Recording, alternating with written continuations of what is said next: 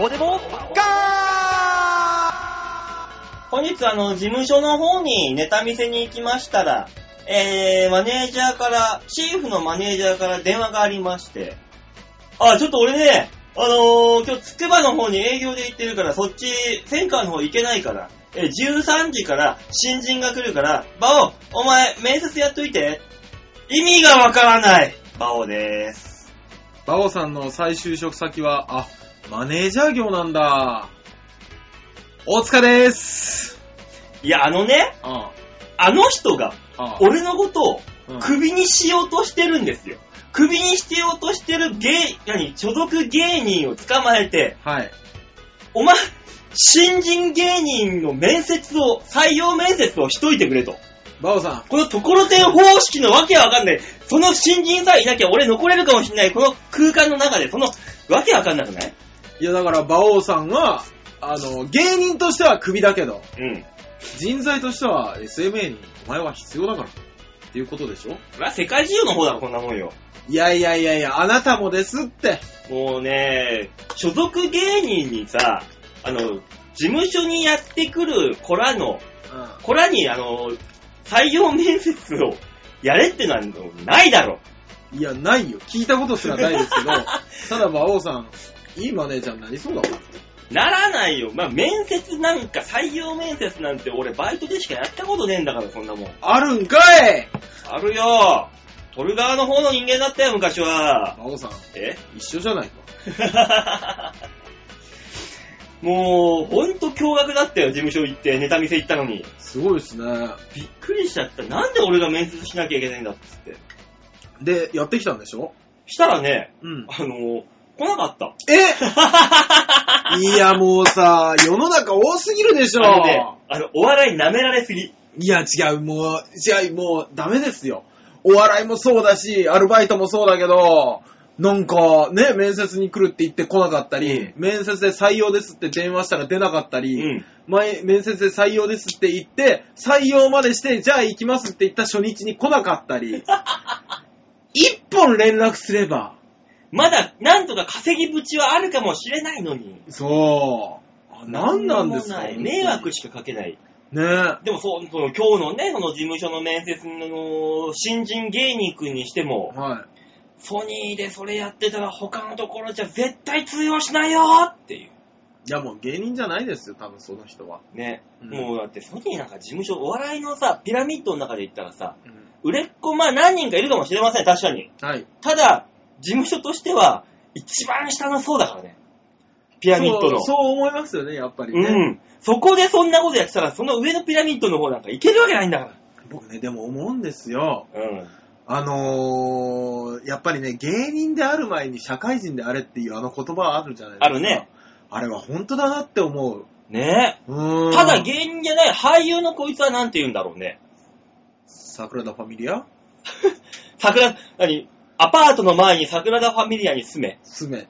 かな？君たちは何を言ったの？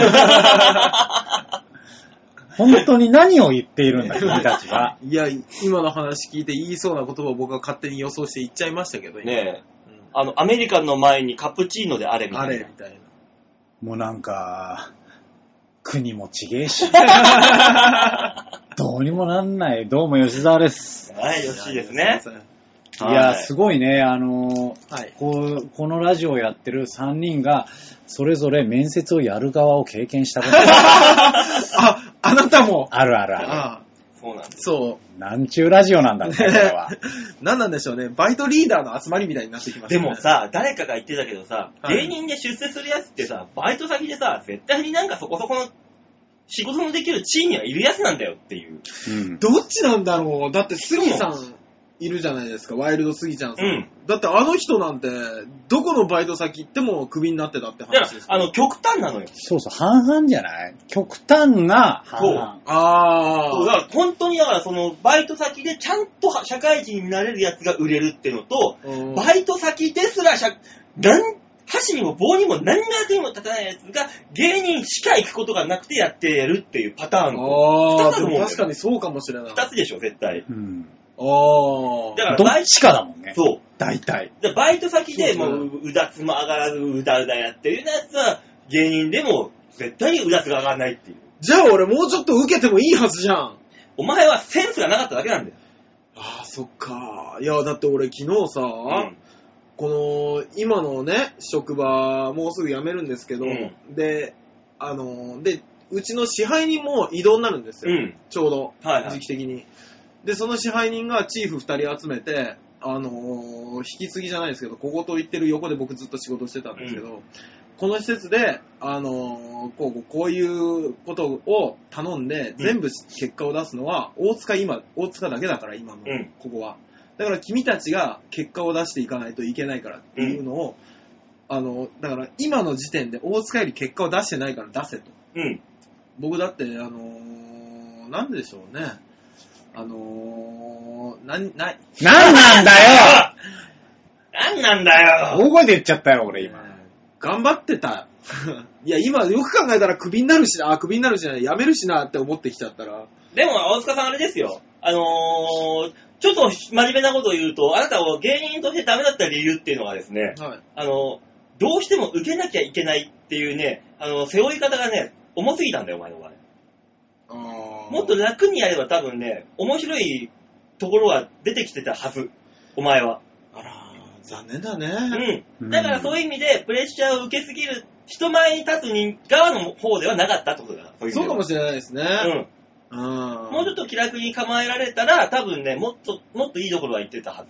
あら。そうなの。だからさ、あのー、もう本当にこれを聞いてる方にはもう全然わからない話をずっとしてますけど、うん、オープニングからね、はいはい。申し訳ないけど、昨日温泉太郎があったじゃないですか。はいはい、温泉太郎で、まあ最近僕もネタをやってないので、うん、あのー、芸人側がね、こう、馬王さんとか、はい、うちの芸人側がネタをやってる最中は、大体僕は大塚と一緒にブースで、音響ブースでネタを見てるんですよ。はい。いらっしゃるんですよ。そうなの。うんで、あのー、大体ね、あの芸人のネタを見ながら僕が、いや、あれこうだったらいいのにとか、ダメじゃねえかとかいろいろ突っ込んでるんだけど、うん、あの、その横で、本当にお前は舞台上でそんなにボケてたっていうぐらい、すげえボケてくんの、こいつ。あ、そうだ、昨日もエチュードとかのやつあったの。そうなの、ずーっとボケてくるから、うん、あの、本当にこの子は、立つ側の人じゃないんだなと。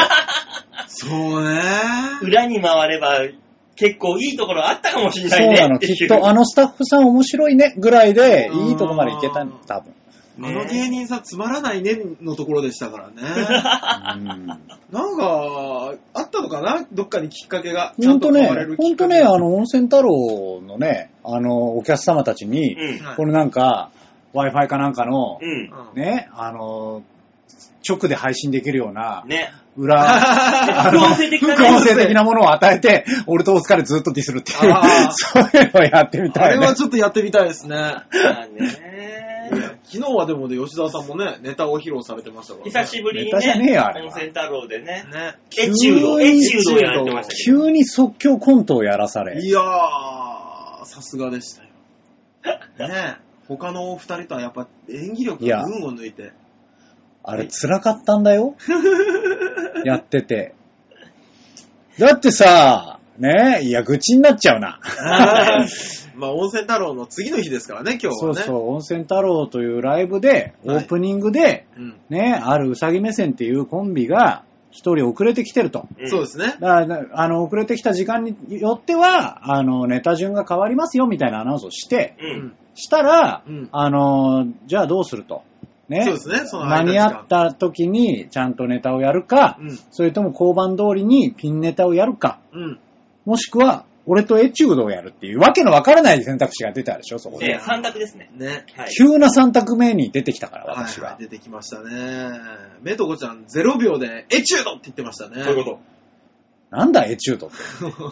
しかも与えられたお題が、はい、ね、何も動かないエレベーターの中。エレベーター乗ってて。急に故障してしまって、このパニックシーンをエチュードでお願いします。そうですね。あの、微妙な心理の動きだったりとかね。そうそうそうそう。そういうことをやってほしかったんですけど、ね。だからこの中だったら、ヨッシーがこう、引っ張るのかなと思ったら、ヨッシーがずるずる引きずられるっていう。でね、なぜだもん。ちょ、急に、はい。そのうさぎ目線の相方、遅れてた方の相方の太郎が間に合ったから、そうですね。あの、なぜかあいつも出ることになったんだよ。そうなんですよ。余計だったね、あれ。あれはな。で、まあ、あの、任せるよっつって。もう、あの、例えばこんなパターンがあるじゃないっつって。うん。どうしようどうしようって、めとこちゃんが言ってっから。うん。じゃあ、あのー。めとこちゃんあんだけ言っといて、どうしようって困ってたのそうだよ。裏で。うん。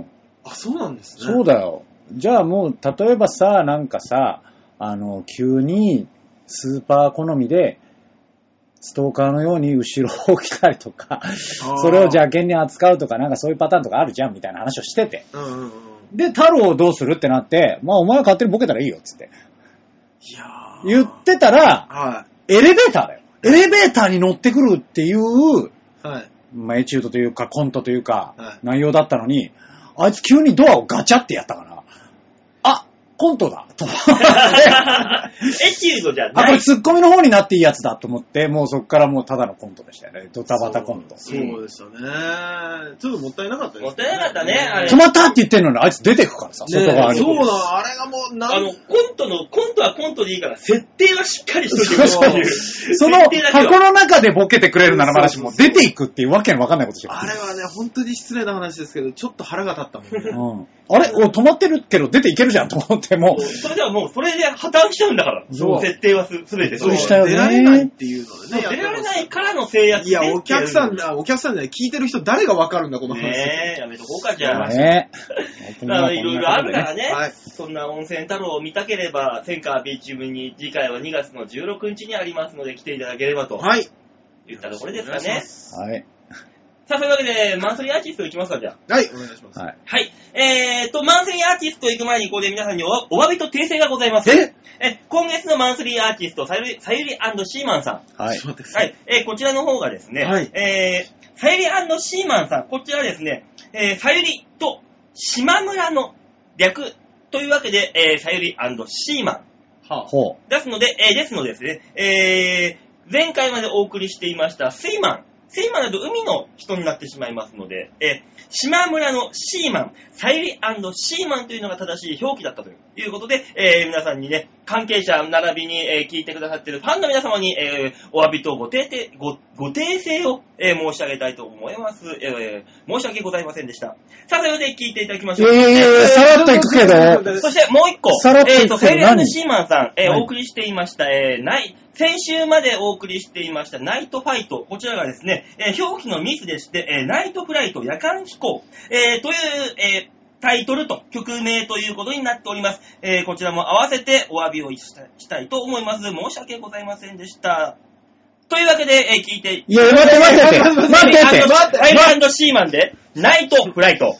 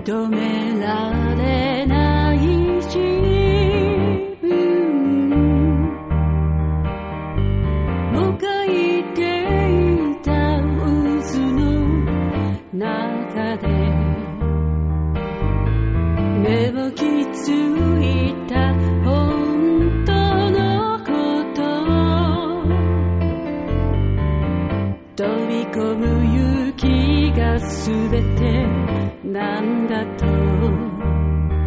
今日強く生きるあなたに希望がある明日という日見つめて幸せ探してゆく My future is on the horizon so with no fear I am flying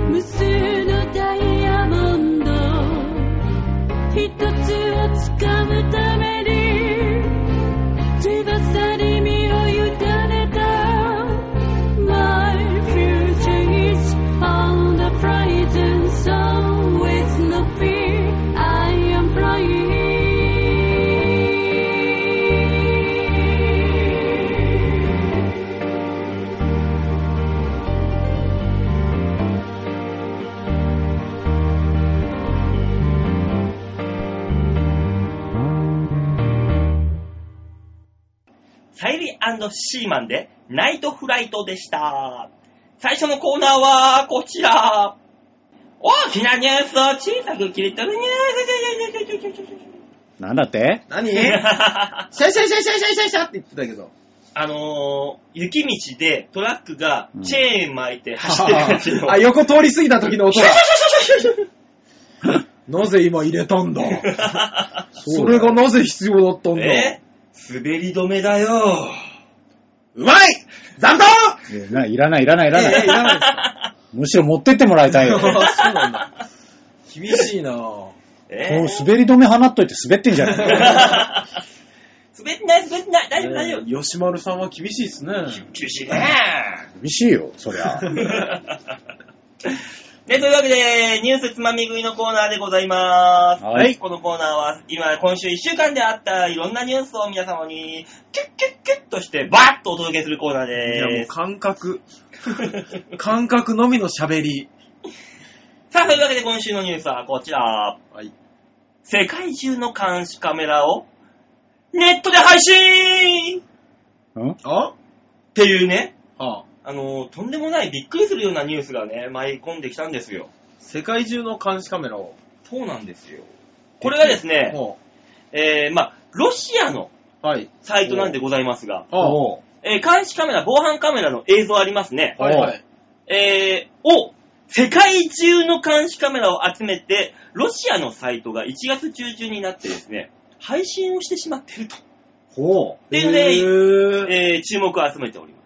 まあ、このサイト、ロシアのこのサイトではですね、世界各地の監視カメラ約にまんはっせんだいについて、え、えー、そんなもんなんだ。現地の様子を大まかな座標付きでストリーミング配信しております。オン、あ、リアルタイムですから。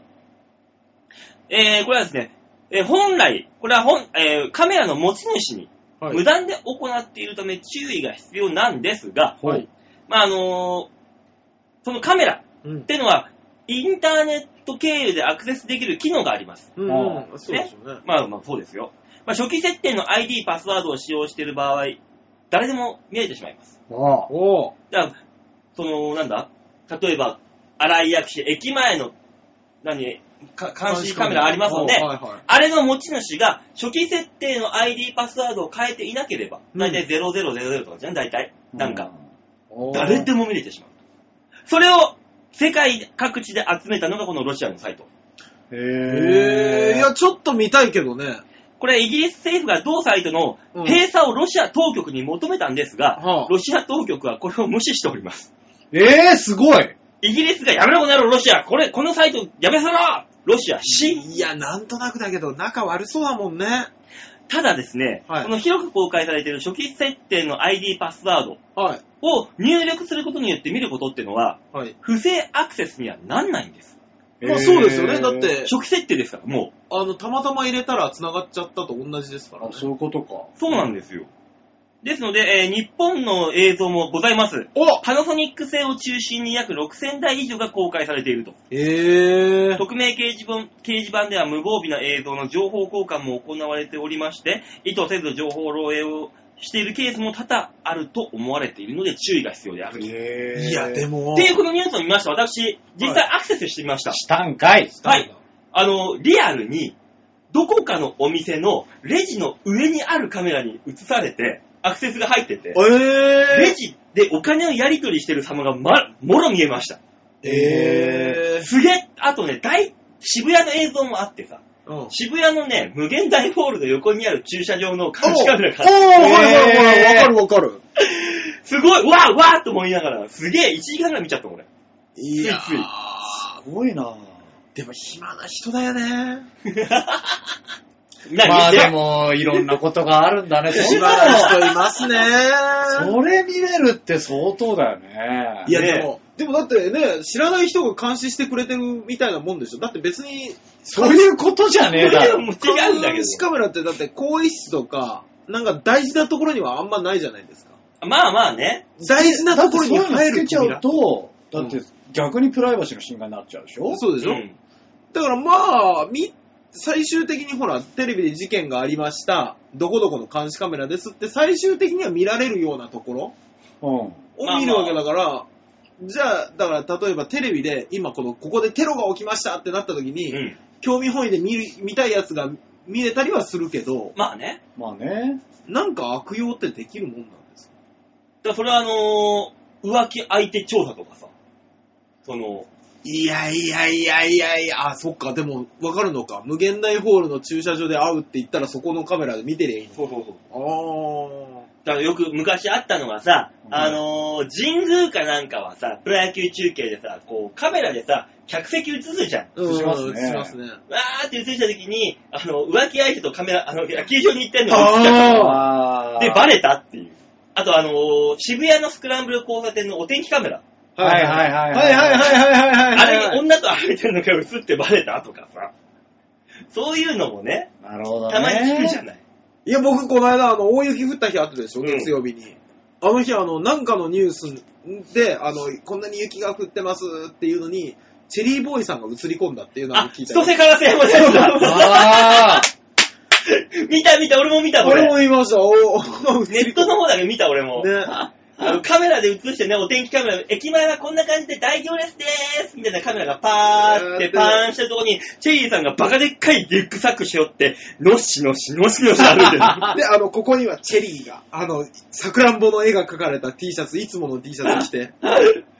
完全に狙ったらバレちゃうよね。ね、狙っていっただろ、あんたこれっていう。だってカメラの後ろうろうろしてるのも何回も何回も。何してんだこの人。なんとか映りたかったね。あんなクソでかいバッグ背負ってさ。いやーでも映り込みは怖いですからね。まあ、ね、気をつけないとね。まあ、ね、まあ犯罪が映ってるかもしれないからね。まあね、そうだよそうだよ。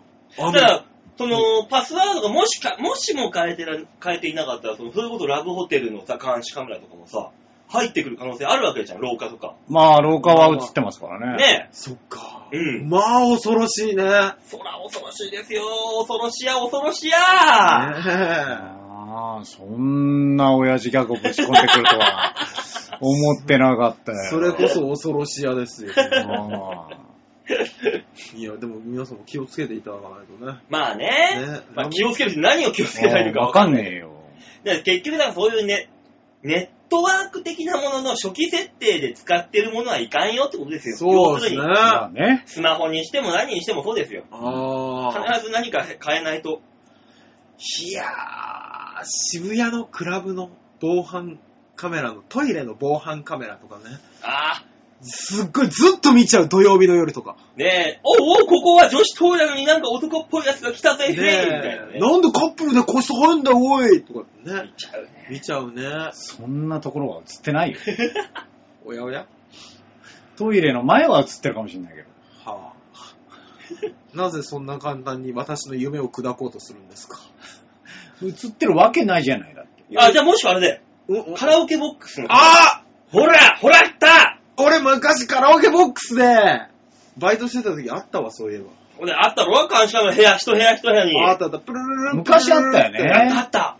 鳴らして、うん、そういう行為はラブホテルでやってくださいって聞いて。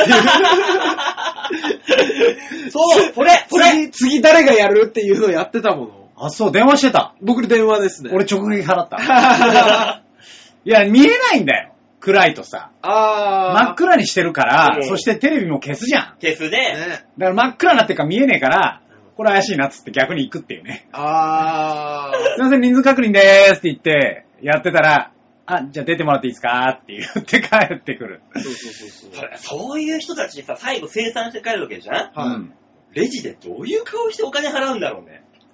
あの、罰が悪いよ。女の子は、女の子は大体もうエレベーターの前に、さあって言っちゃう。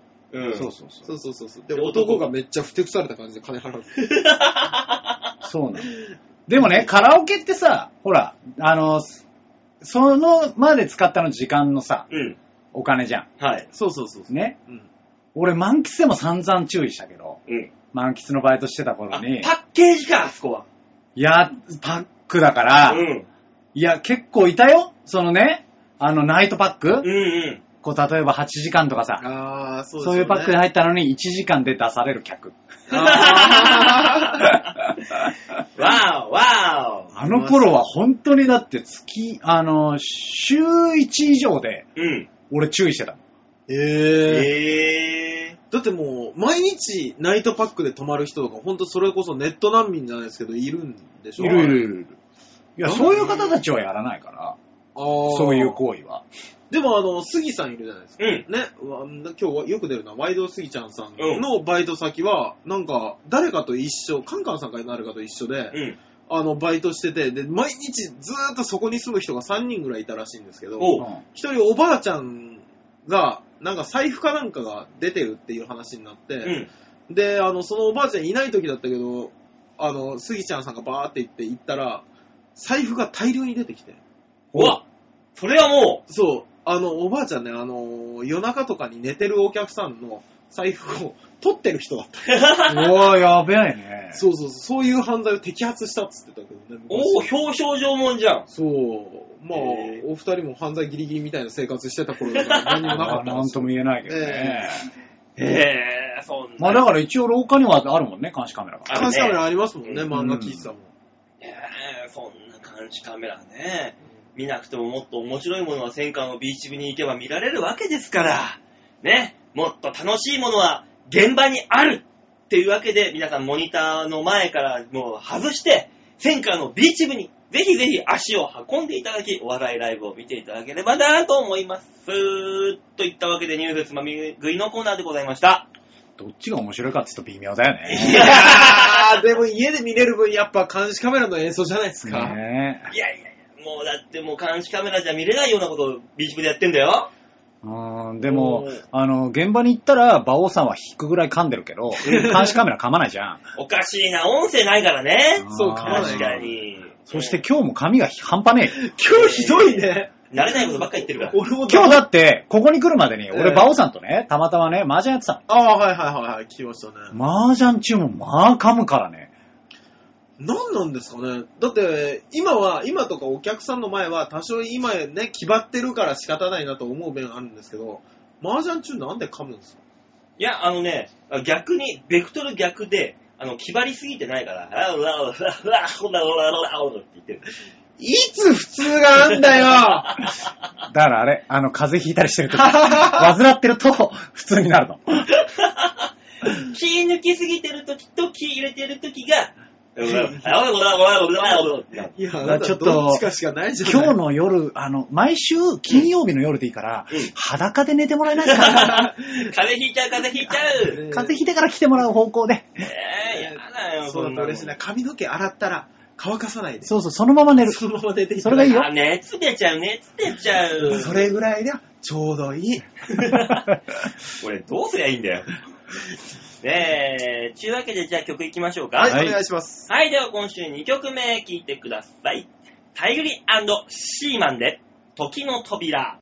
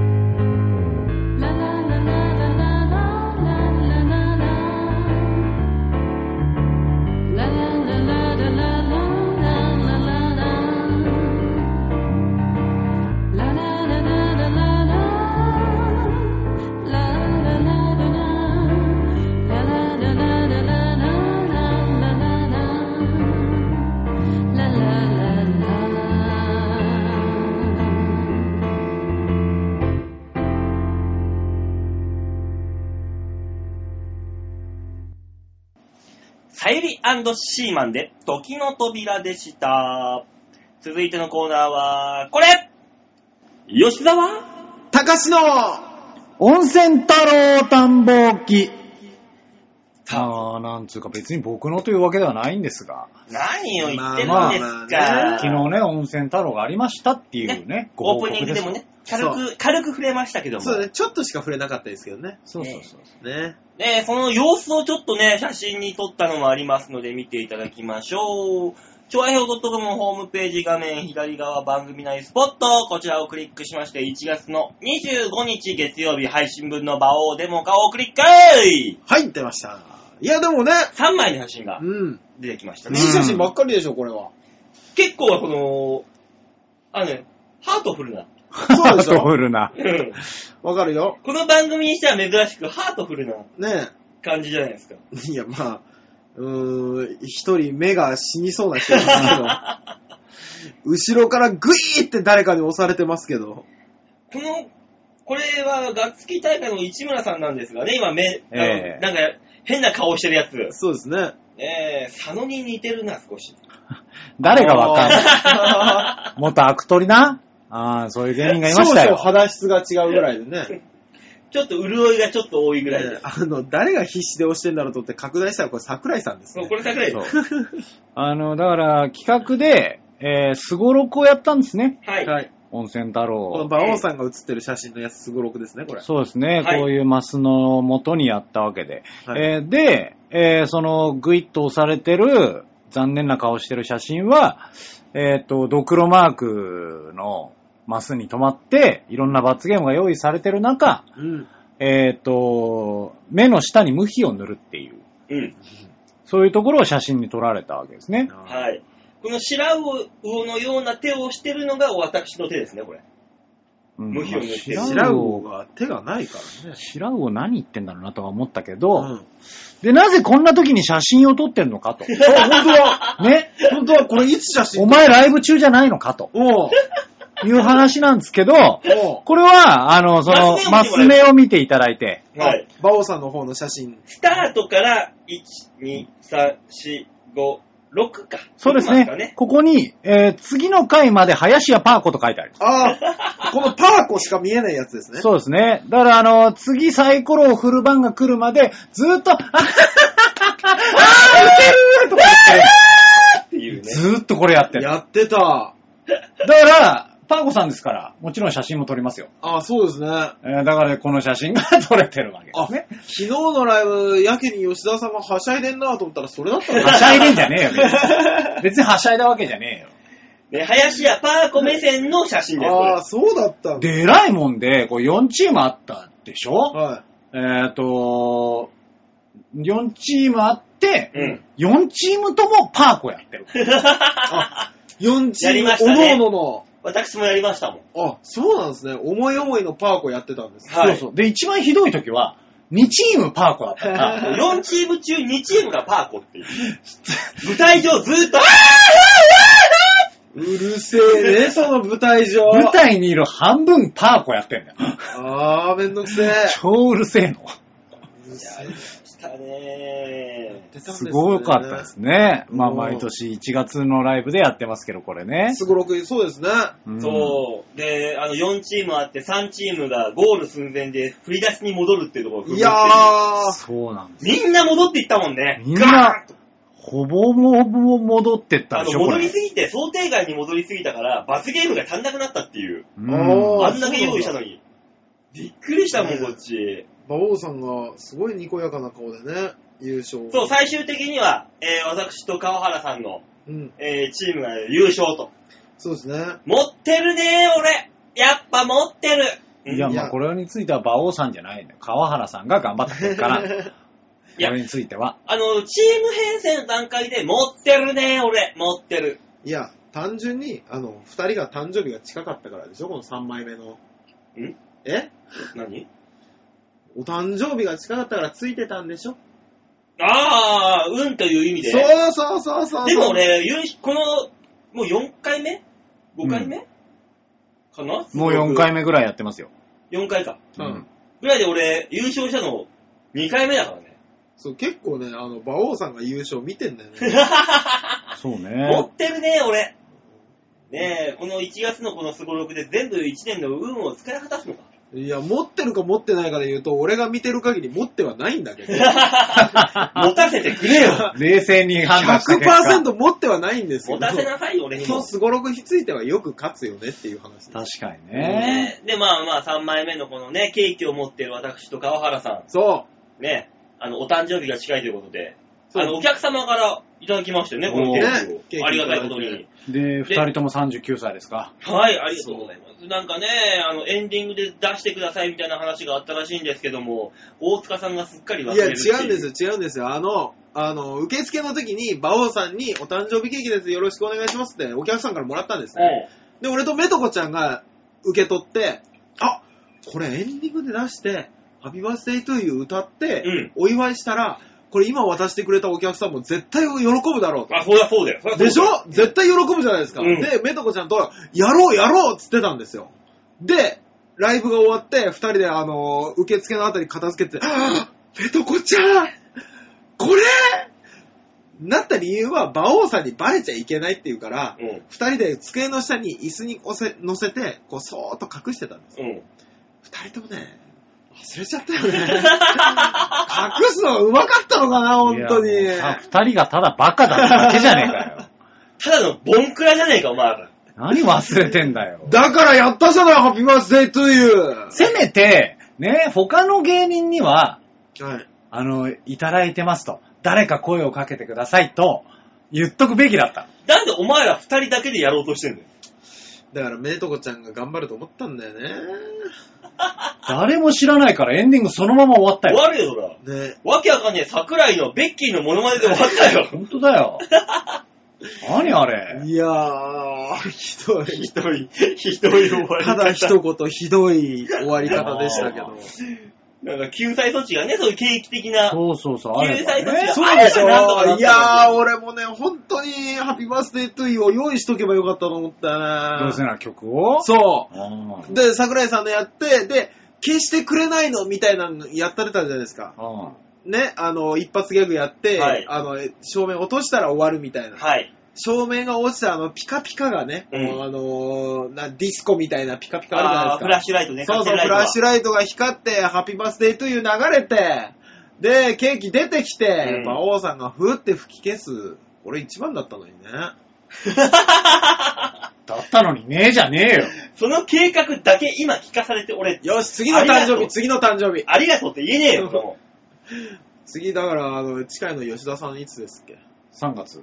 おらほら来たもうチャンス来たもうバレてんじゃんえ俺全部聞いてんじゃん俺全部聞いてんじゃんいやだあエンディング出てくんだなって思うわいやだからあえて出さないとかもあるかもしんないですよあえて出さねえんだったら別になんともなんねえじゃねえかよだからもう本当にあのー、N さんあたりにケーキ買ってきてもらおうねえ、でもありがたいことにね、この川原さんと私、同い年で、ねねね、いい笑顔で写真撮ら撮っていただきまして、ね、この誕生日もいい年になりそうですね。ねえ、今年いっぱい温泉太郎あるかどうかわかりませんけども。あるよ、大丈夫だよ。ろくがつまではあるよ。ろくがつまではね、ねろくがつ以降あるかどうかわかりませんけども。うーんえー、馬王クビ宣言が、どうなるかだから、馬王さんがクビになったら、じゃあ、中野ゼロぐらいでやればいいじゃん、毎月。えぇ、ー、えー、何はともあれしがつまでは決まってますから。あ、まあね、あそねここは、うん。しがつまでは決まりましたんで。はい。えー、えとりあえず、にがつは、えー、じゅうろくにちの火曜日。はい。そうですね。はい、じゅうろくにちの火曜日にやります。ので、えー、ぜひぜひ、もしよかったら、足を運んでいただければ、と思います。よろしくお願いします。お願いします。といったところで、えー、温泉太郎探訪記のコーナーでございました。はい、ありがとうございました。だってあれでしょ？ね、さんがつもじゅうよっかでしょ？ さん 月じゅうよっかの月曜日ですわ。はい。俺、誕生日そのすぐ後だから。うん。あら。あのー、全部計画なんか聞いたけど。だからもうあのにがつの。大塚！ん？だから、うん、お客様に。プレゼント持ってこいって言ってるんだ、アンに。あー、なるほどね。うだうだ言うな、お前は。そっかそっか、やめましょう、やめましょう。言っちゃダメだよ。お客さんに催促してんだから、よし、今。吉沢さんがね、吉沢さんがね。よくアイドルが今日はなんか感想するから、好きが欲しいなーってブログに書いたら、お客さんからガンガン送られてくるみたいな。あー、聞いたことある、聞いたことある。あー、怖い。吉沢の欲望が怖い。いや、お前のせいだからな、この話になった。お前が計画ペラペラペラペラと言うからだからな。俺もそん、まあ、ありがたいことにね、あの、もう、えー、あの、ケーキとお酒の方いただきまして。はい、ああ、それはよかったです、ね。お酒いただいてましたね。はい、吉沢さん、もっといろんなもんが欲しいんですって。いや、違います。大丈夫。ネスカフェのバリスタとかですかね。ね、あとあのー、桜田ファミリアの鍵とか欲しいんですって。あら、怖い怖い怖い。部屋の鍵とか。好きだな、桜田ファミリアが。賃貸契約の契約書来ちゃうよ。うわー、住んじゃう、住んじゃう。どこ経由でどこに申請出したの、それ。だから、あの、松崎不動産とかです。中野。何、だ、だいたい何かあったらすぐ桜田ファミリアって言うから、馬王さん温泉太郎でも言ってたの。言ってた言ってた。それはここじゃないって思ったもん、俺も見ながら。何を言ってんだ、君は。ただ、あの、他にないのか、出す物件は。ただ、偉いもんでね、あの、ラジオ聞いてくださってるお客様が笑ってくださって、そうですね。あの方は聞いてくださってるんだっていうのが確認できましたね。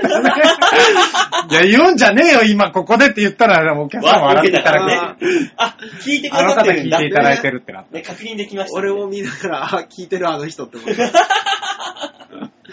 他にあるよ、もっといろいろ。え、ピサのシャトーとか、うん。それこそそういうさ。殺せよ、殺せよ。殺せよか。いやー、でも、桜田ファミリアで突き通しましょうよ。なんでだよ。ねえ、ねえ。いつか住んでもらおうか。そう、桜田ファミリアキャラにしましょうよ。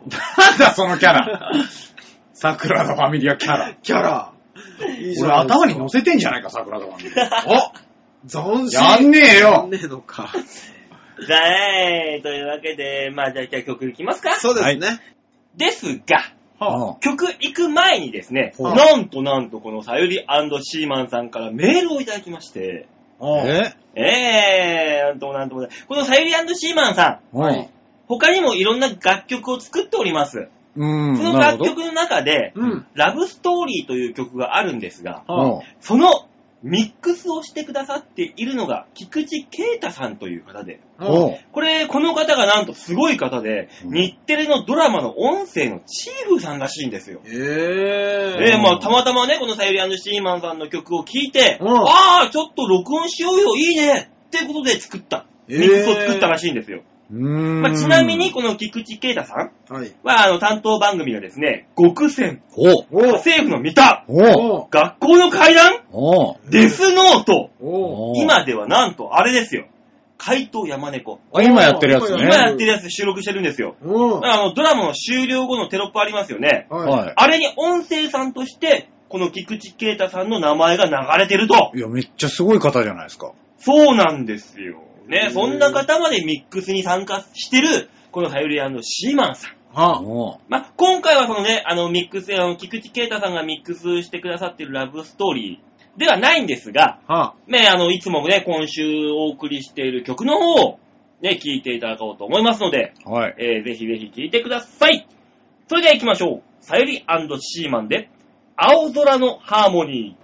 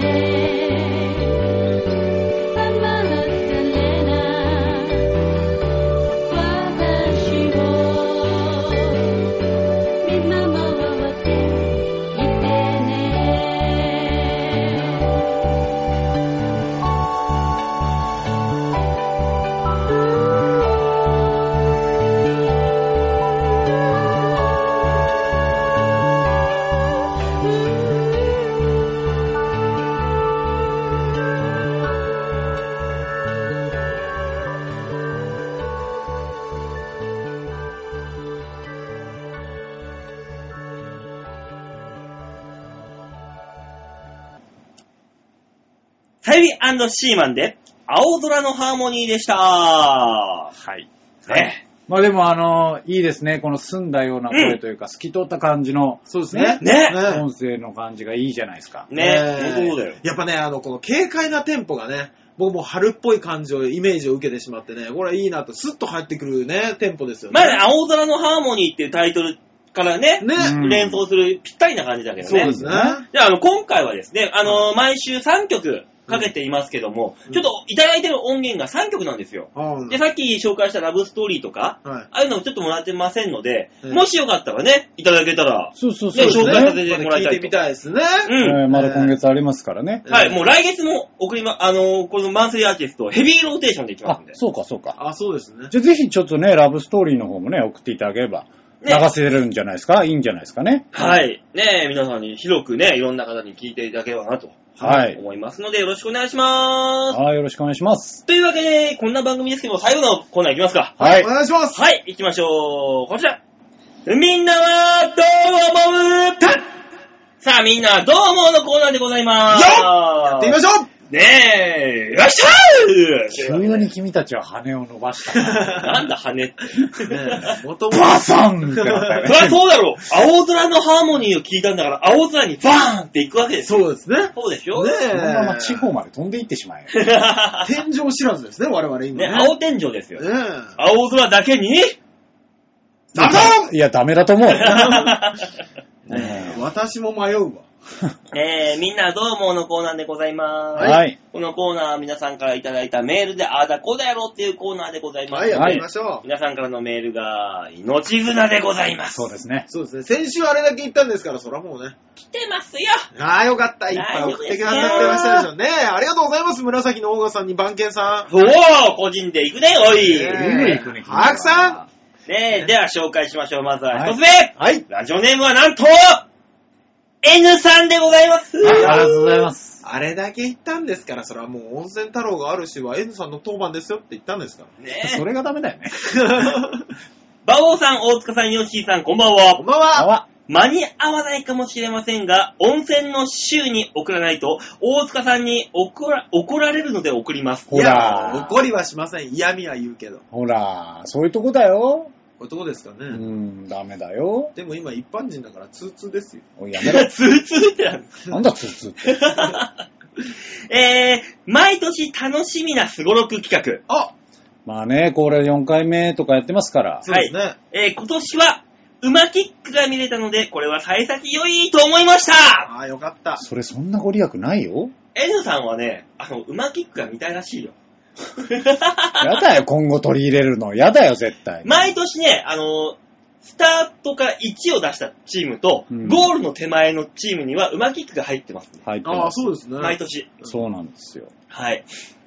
えー、馬キック楽しみにしてるらしいんだよね。よかった、よかった。えー、ご利益ありますかね？ありますよ。ない、ない、ない。きっとある、きっとある。あれが見れたんだ。俺の馬キックが見れたんだよ。前提として聞きたいんですけど、何のご利益を求めてらっしゃるんですか？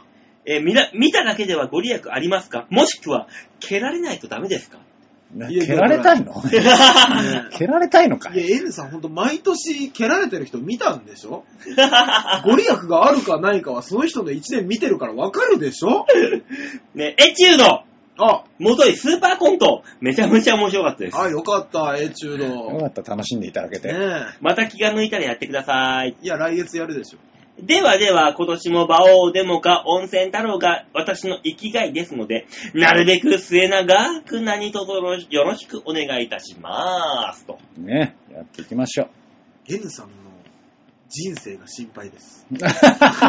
あの、幸せがか細い。二つ、二つしかない。じゃあもう。そんなこと言ったんだって。いやもうなんか、ねえ、もっといいことあったらどうするんですかね。あの、ショック死する。死ぬんじゃないかな。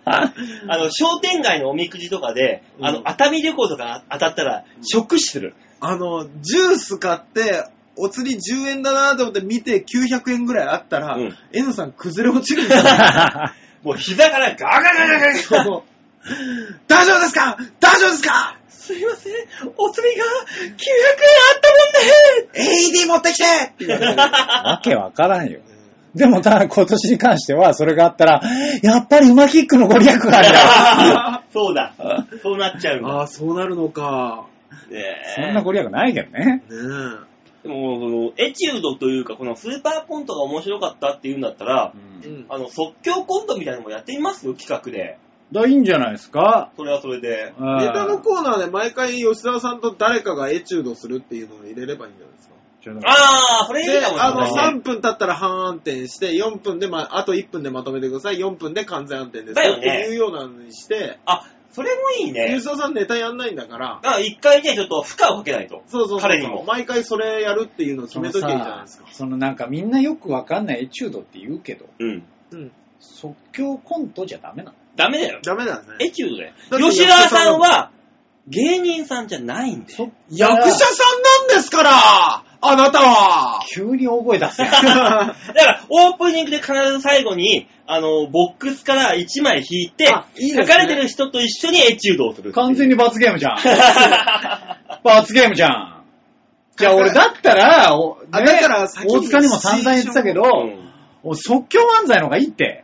いや、即興漫才難しいって。難しいって、無理だって、無理だって。だから、最初にシチュエーションだけ決められてて、うん、お前くじの中に入れるからな、大塚。で、最後、ガラガラガラガラ引いて、うん、で、あの、みんなそのシチュエーションで、いや、無理だよ、シート無理だよって言ってて、引かれた人が、あーで、オープニングが一回終わる。終わる。よし。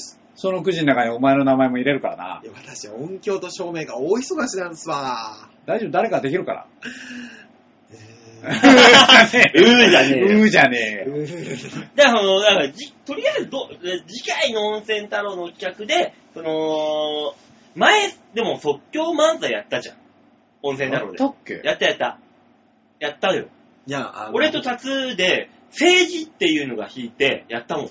なんか、なんか、僕も見た気しますから、うん、即興コントは、もうあれにしたらどうですか？入る順番だけみんな引いて、シチュエーションだけ引いて、入る、あと、あとあと入って、入って、入って。そうそうそうそうそうそう。まあ、一、ワンシチュエーションで全員がやるっていう。で、まあ、神経的な。どうしても多いんだったらよにんよにんでチーム分けしてやるとか。で、いいんじゃないですか。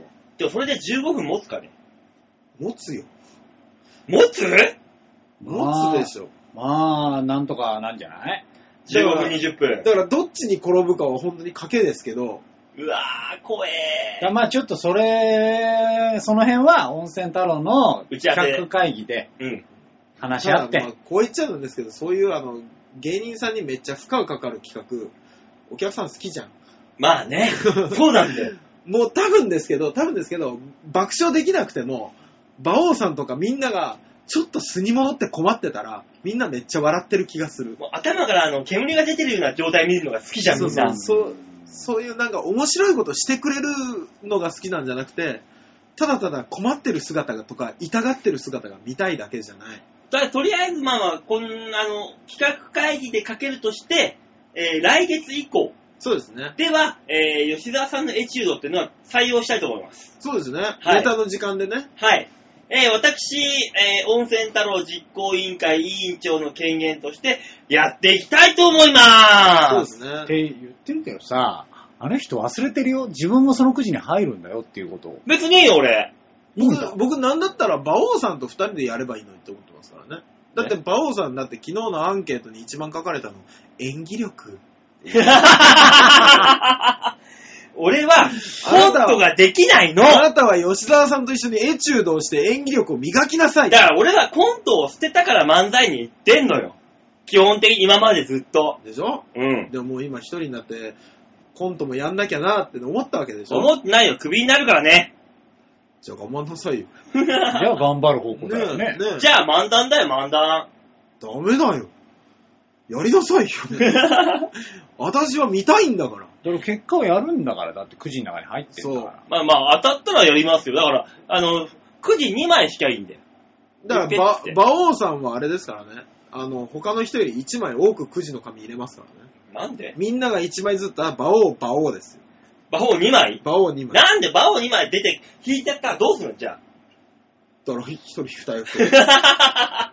俺に負荷がかかりすぎだろ、俺は。いや、よく。とりあえず、あの、だから、これはもう、再来月以降。さんがつ以降では、コントね。うん、3, さんがつ以降では、その、吉沢エチュードっていうのは入れたいと思います。そうですね。はい。だから、ネタの時間、えー、吉沢エチュードの時間、あの、企画の時間ですよね。そうですね。っていうのは、あの、今後考えていきたいと思います。急に地獄のライブになったんです。で、来月は、あの、はい、今言ったような、まあまあ、テストじゃないですけど、そうですね。あの、あの即興コントかわかんないけど、なんかちょっと考えます。じゃあ、はい、せっかくなんで。だからせっかくこういうね、メールも来てるんだからね。そうですよ、そうね。頑張りましょう、ね。見てくださってる人が求めてるものをやんなきゃいけないわけですよ。まあ、その辺は吉田さんプロだから分かってると思うけど。まあね、いろいろありますんでね。さあ、次のお便り行きましょうか。いいな、素人を使わ。じゃあ行きますか、じゃあ次。はい、お願いします。はい、以上でーす。え？次行きますかって言わなかった？お前ら二人で巣に戻るんじゃねえよ。ちょっと待ってくださいよ。え？またよしアットマークさんいないよ。え？ハクさんいないよ。京女さんいないよ。紫のオーガさんいないんだよ。関係さんいないんだよ。どこ行ったんすか